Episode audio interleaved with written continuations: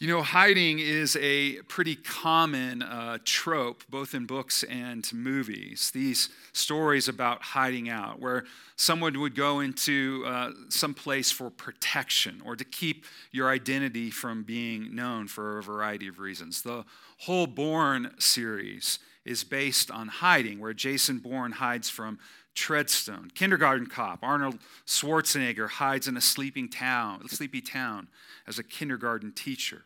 And the fugitive Harrison Ford hides out from the from uh, Warrant and Tommy Lee Jones while he searches for the one-eyed man, the one-armed man.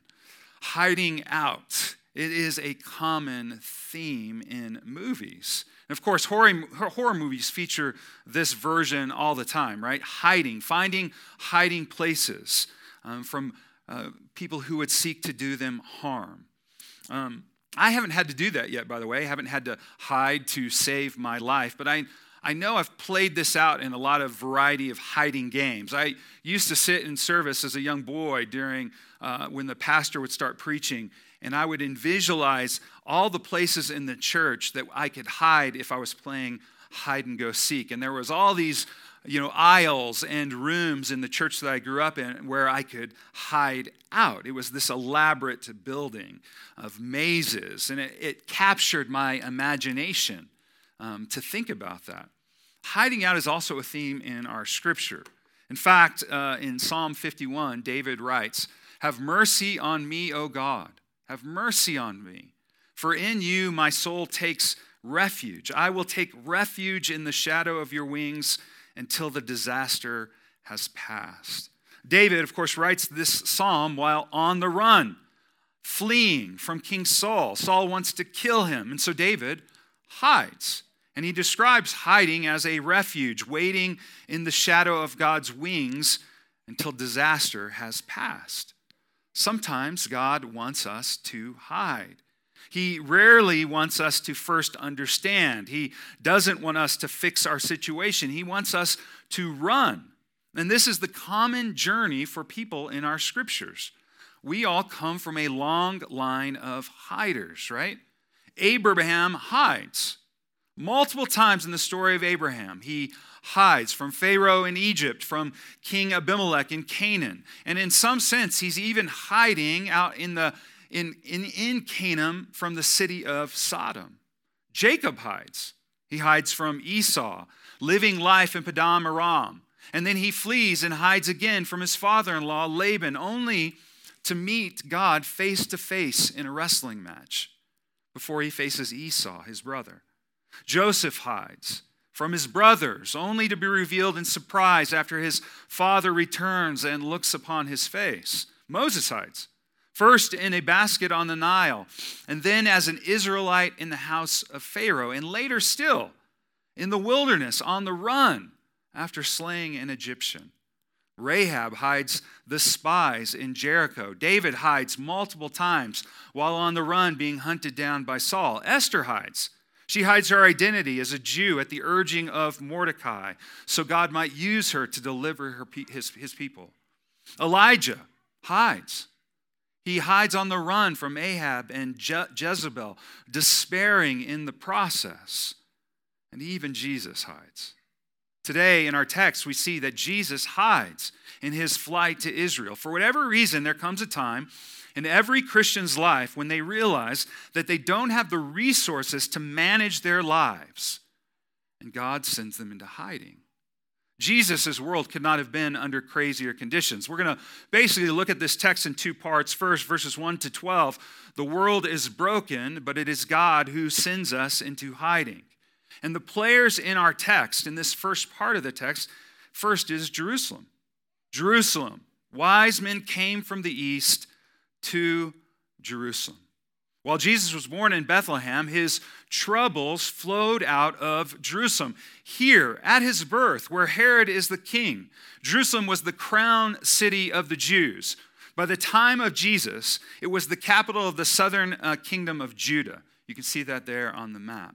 But it was the most important of all cities. It housed the temple which Herod had rebuilt. Here was the center of life for the Jew. The city, that name Jerusalem, literally means foundation of peace. And yet, this city, through all its history, has never enjoyed an extended period of peace, even to this day.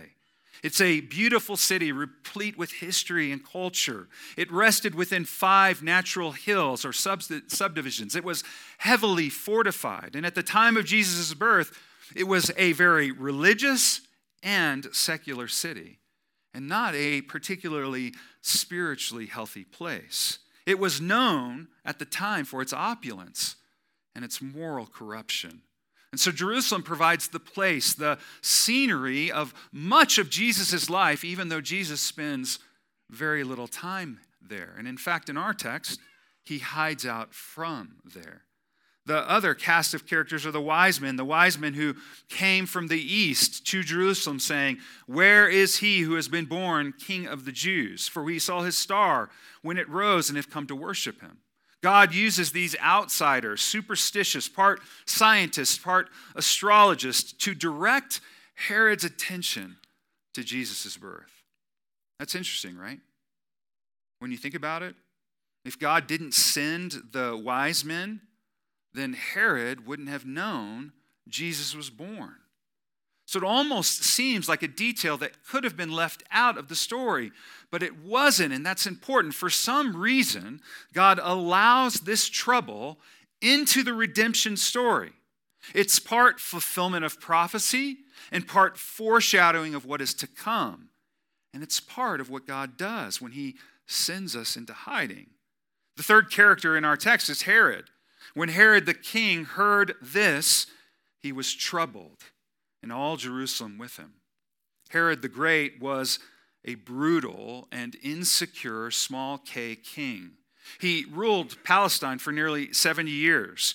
He was known for his great building projects. He restored the temple. He built the port at Caesarea. He built the fortress at Masada and the cave of the patriarchs.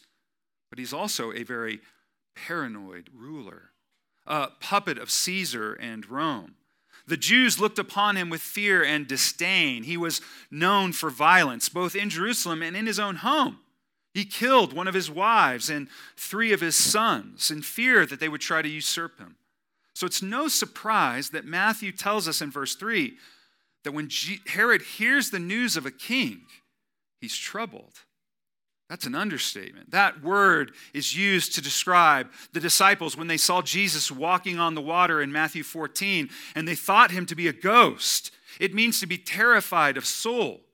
When Herod hears the news, he is terrified, and his fear and anxiety calls all of Jerusalem, it says, to experience the same. Who wouldn't be terrified with Herod? If he was willing to kill his family, he was capable of any atrocity. He gathers his priests, his scribes, and inquires about the would be king. Where can we find him? Bethlehem, my king. So Herod attempts to lure the wise men into his plot. Go, search diligently for the child, and when you have found him, bring me word that I might worship him. Of course, they don't because God warns them in a dream to depart for home another way. So Herod, in his anxious rage, will order the slaughter of the innocents. Every baby boy, two years and younger, in the region, killed. Again, fulfillment of prophecy, fulfilling Jeremiah 31 15, quoted by Matthew in verse 18, and foreshadowing the threat that Jesus and his family will live under. This is Jerusalem under Roman occupation. There is turmoil wars, both great and small. Death is a constant companion to the people here. So God sends this family into hiding. And this leads us to Joseph, Mary, and Jesus. In our text, God sent an angel to visit Joseph in a dream to warn them, just like he did the wise men Rise, take the child and his mother, flee to Egypt, and remain there until I tell you. For Herod is about to search for the child to destroy him. We talked about hiding out stories, both, uh, but both history and movies are replete with promised kings and children and the need to hide them. Imagine this first the dream and then the flight. Everything in an instant changes for Joseph, Mary, and Jesus. They become refugees seeking protection from a wicked king in a foreign land in this broken world, under the threats of these powers and authorities, God sends them into hiding. Jesus, a baby, and yet the Son of God in flight. Again, prophetic fulfillment of Hosea 11 in verse 15, and yet also foreshadowing a Jesus who lives in Nazareth, who hides his identity as Messiah, except to a very, to a very few until the time has come. Sometimes I think we hear all this every year and we forget the wonder and the scandal of incarnation. Jesus is a baby in our text. He isn't grown. He can't protect himself. He is dependent on Mary to nurse him. He is dependent on them both to clean and clothe him. And a king, driven by the dragon Satan, seeks to kill him. Vulnerable, small, insignificant. The eternal God, a human baby, limited. His life dependent on a teenage girl and her husband. And so God sends them into hiding. Joseph and Mary skirt by Jerusalem, avoiding Herod, and they sojourn in Egypt. A weird juxtaposition, right? If you know your Bible, the story of Israel told in reverse. This time, the fleeing of a, from a wicked ruler for Egypt. The world broke, breaks, and the Holy Family is sent to hide out in Egypt. And then verses 13 and 18, our second point, when God sends them into hiding, it isn't because he's finished, but rather he is only beginning. We, we think the opposite because we have mis- this mistaken notion that our God is clueless to our unfolding stories as we are. But he isn't. He knows the end from the beginning. He stands outside of time. God doesn't send us into hiding while He figures out what to do with us. He sends us into hiding to change us, to cause us to draw deeply from His well of fatherhood. In all the cases we mentioned above Abraham, Jacob, Joseph, Moses, the spies, Elijah, Esther why the hiding? So that God might be their refuge, so that they would see God as their hiding place. Look at these Psalms from David Psalm 32 7. You are my hiding place. You preserve me from trouble. You surround me with songs of deliverance. Psalm 119, 114. You are my hiding place and my shield.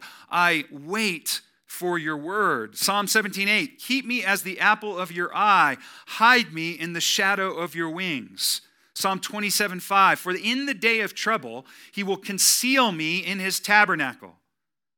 In the secret place of his tent. That is the holy of holies by the way. He will hide me. He will lift me up on a rock.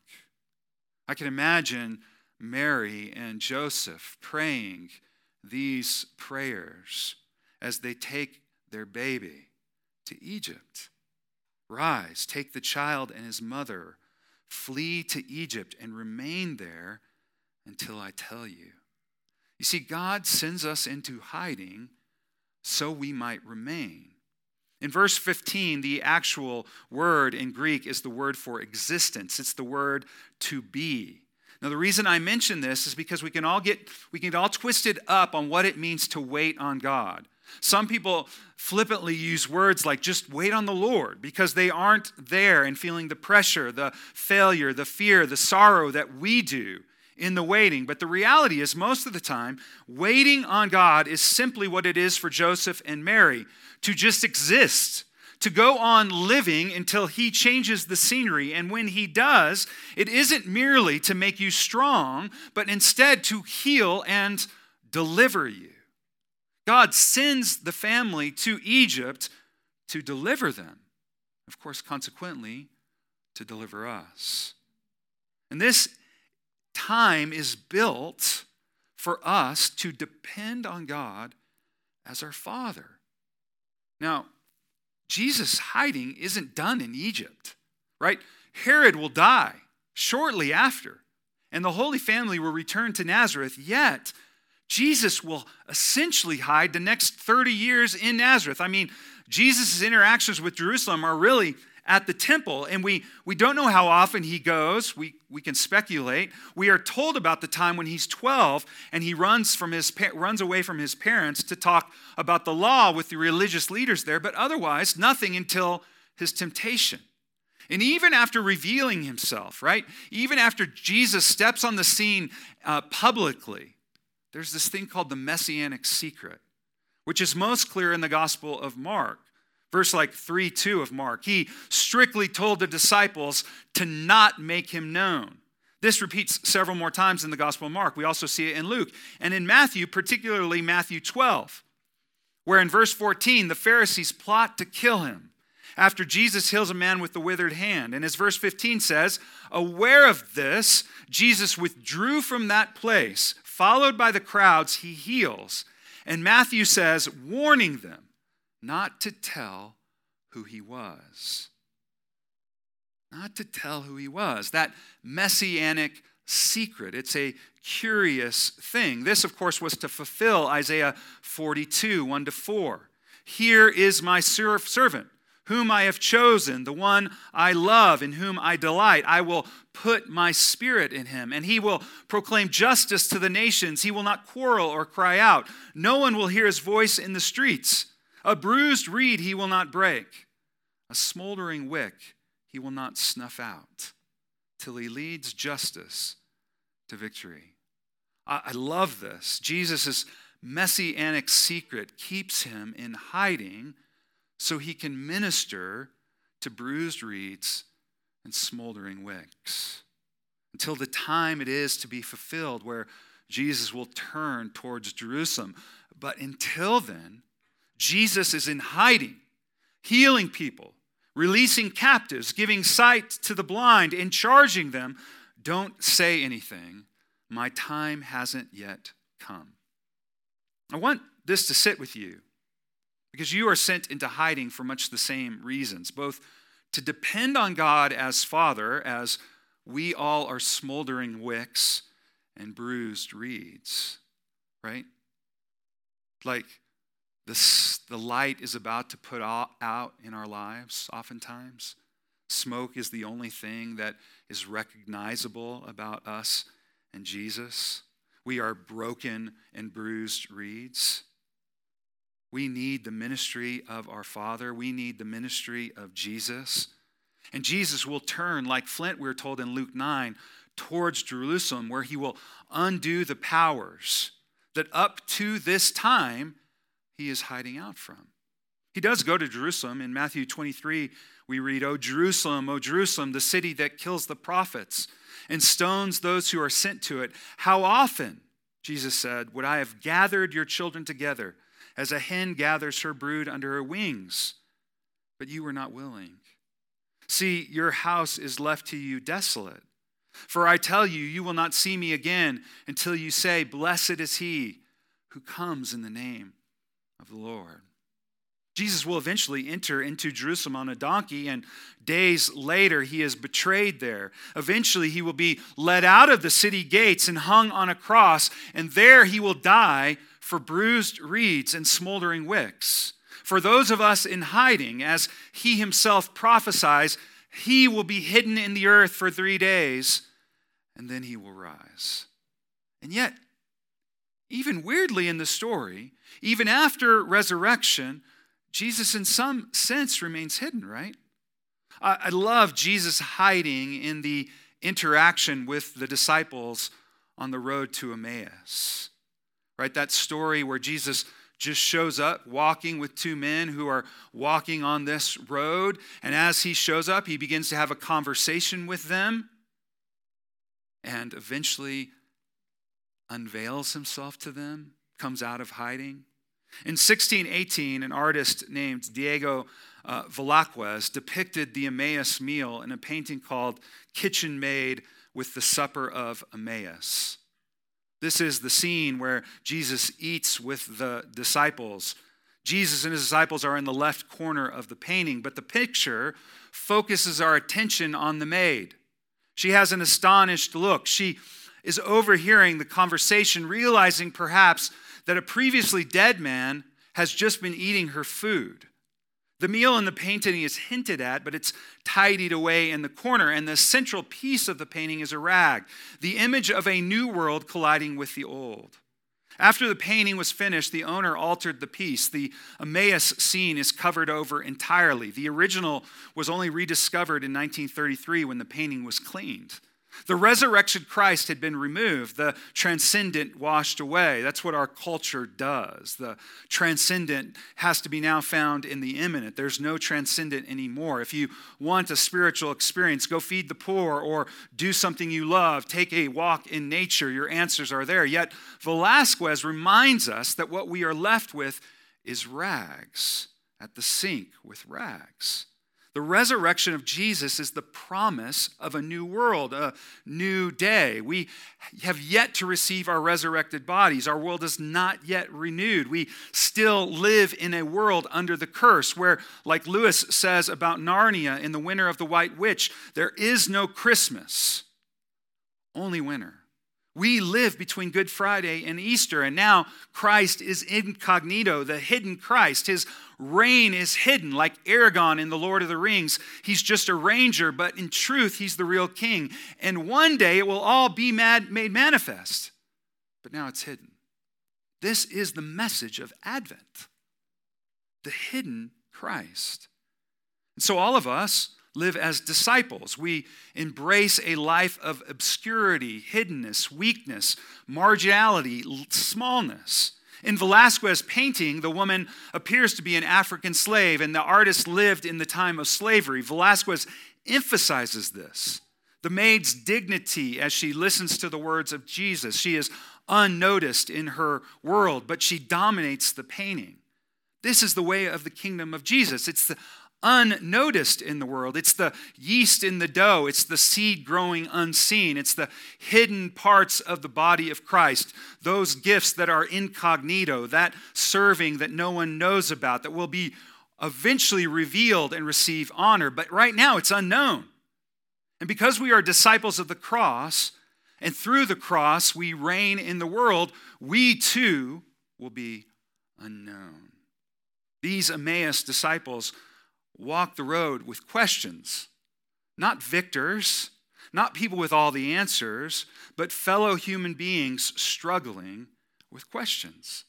And Jesus walks with them, hears them, listens to them, opens the Bible for them. Oh, foolish one, slow of heart to believe all that has been spoken.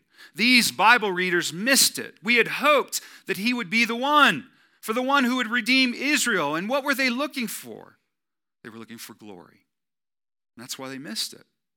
They hadn't reckoned with the depth and darkness of their sin. They had missed what the sacrifices kept pointing to. They missed their own need of atonement for a God, a Redeemer who suffers.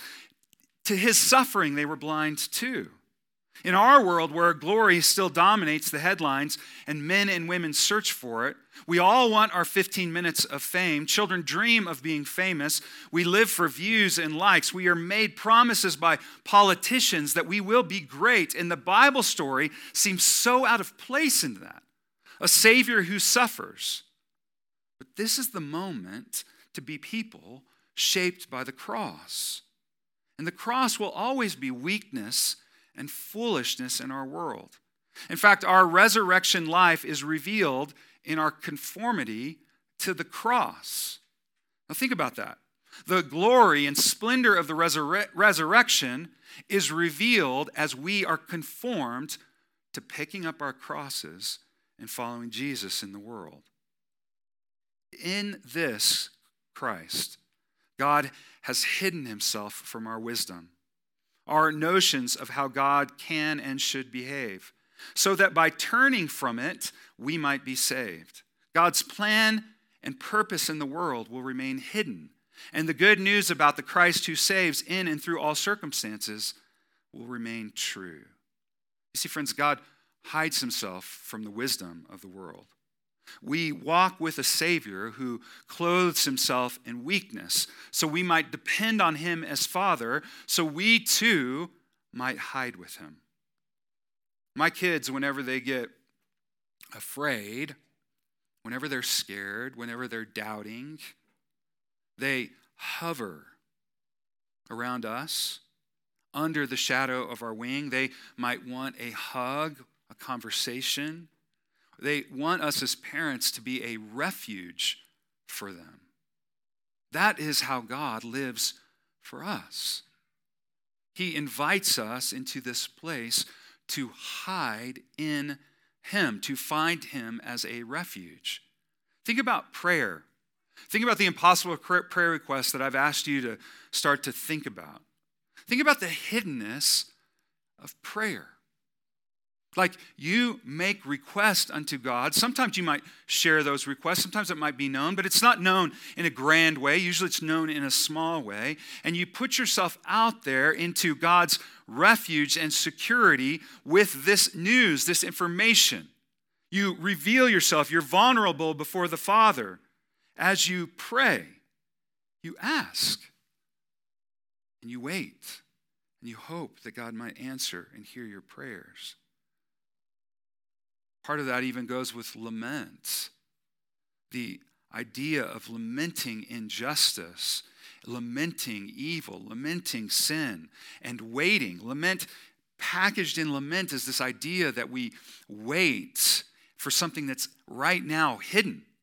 We wait for that thing to be swept away. We, we wait for that renewal to happen in our hearts, or our children's hearts, or our parents' hearts, or our friends' hearts. And we lament that they are where they are, and we wait. It's a hidden part of our life. It's a discipline to enter into so that we might hide in God and experience the same things that our Savior experienced as he hid away.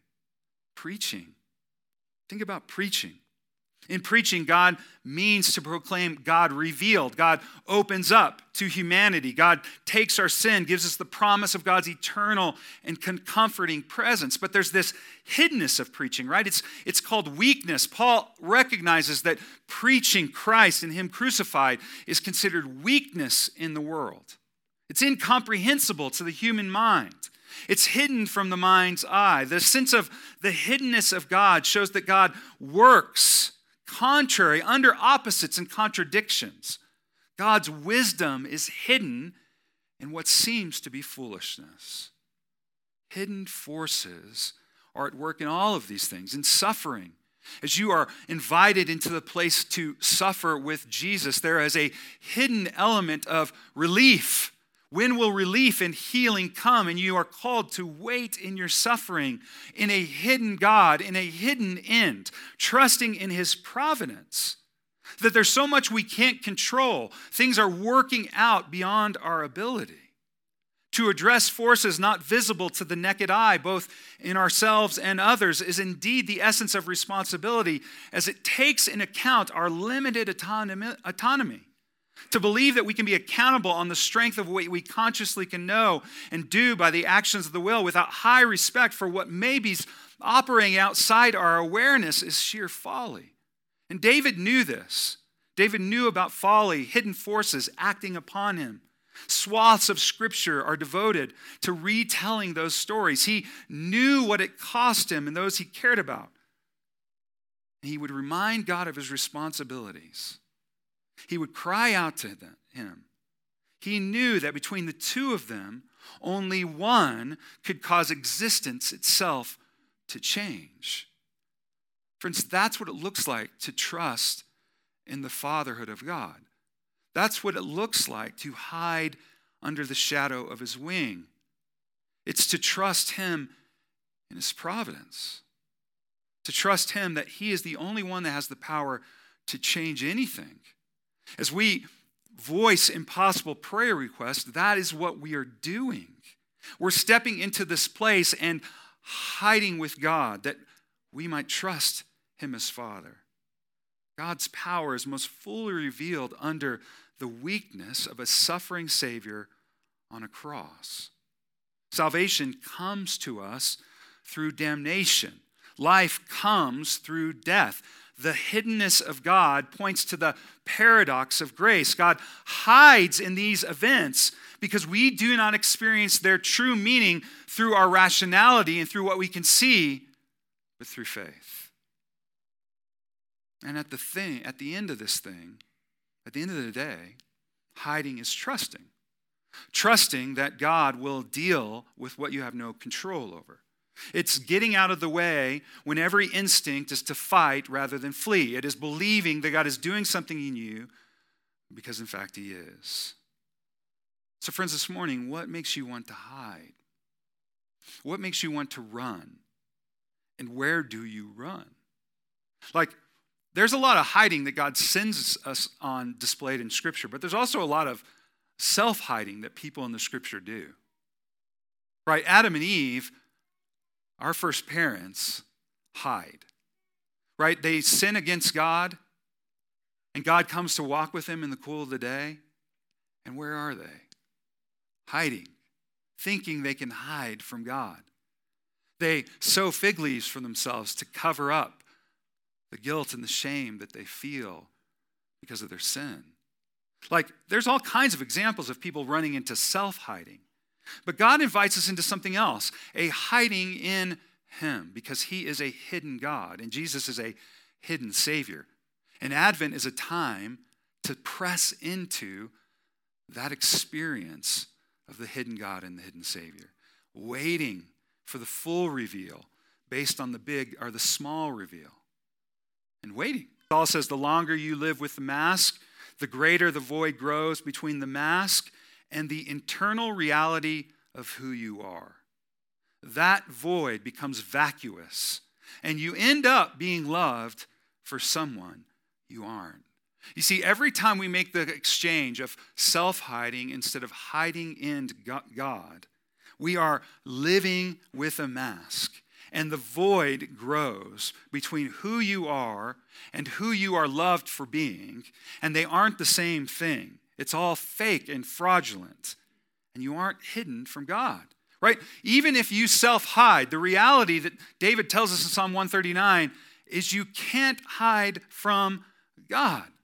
There is nowhere, David says, that we can flee from his presence. If I were to go to the far side of the world, you are there. If I go to the depths of the earth, you are there. You knit me together in the innermost parts of my mother's womb. You know me. There's nowhere we can go to be hidden from God. And yet, that is what we attempt to do. And so Paul reminds us this morning that if you are in Christ, your life is hidden with Christ in God. There's this deep security knowing that right now, where you sit, no matter what's going on around you, the tr- most true thing about your existence is that Christ is in you and you are in Christ, and Christ is hidden inside of God. That is how protected and secure, how much of a refuge God is for you right now at this moment. And God is inviting you this morning at Christmas to celebrate a God who so closely identifies with his people that he would experience even the dangers, the inconveniences, the sorrows of this broken world in order to deliver us. For Jesus, Jerusalem never meant anything but trouble. It was the epicenter of his parents' flight. It would be the city outside whose walls he would be executed, but also where he would secure our deliverance. Whenever God sends you into hiding, it isn't for us to avoid responsibility. It is to do what Mary and Joseph did, to leave everything behind except for the one who most matters. On Jesus, the helpless babe, God with us. Your life, friends, is hidden with Christ in God. Let's pray. God, we ask that you would meet with us this morning, even now, through the preaching of the word, through this table, how you hide yourself, in a sense, in the common elements of bread and wine. To just look at them are just things that we eat and drink, and yet your very presence, we are told, is here as we gather together as the people of God. These things are blessed. You appear to us by faith in and around this table, hidden to the naked eye. And yet, in truth, we are invited and seated in the heavenlies. Our life is hidden with Christ in God. That's the drama that we're depicting once again this morning. that we're living into. Our script is to come forward and to take and eat and drink together as the one people of God. So I pray that as we do that this morning, you would reveal yourself to us, that our faith would grow, that our, our joy would be made full, that you would do something in us to remind us of your great mercy and grace displayed in Jesus. That you would be our refuge. That we would hover together as a whole community this morning in the shadow of your wing and the uncertainty of a new year and the reflecting of this year in this Advent season. That God, once again, we would come and experience you as a mother hen brooding over us, your chicks. We ask all this in the name of the Father, and the Son, and the Holy Spirit. Amen.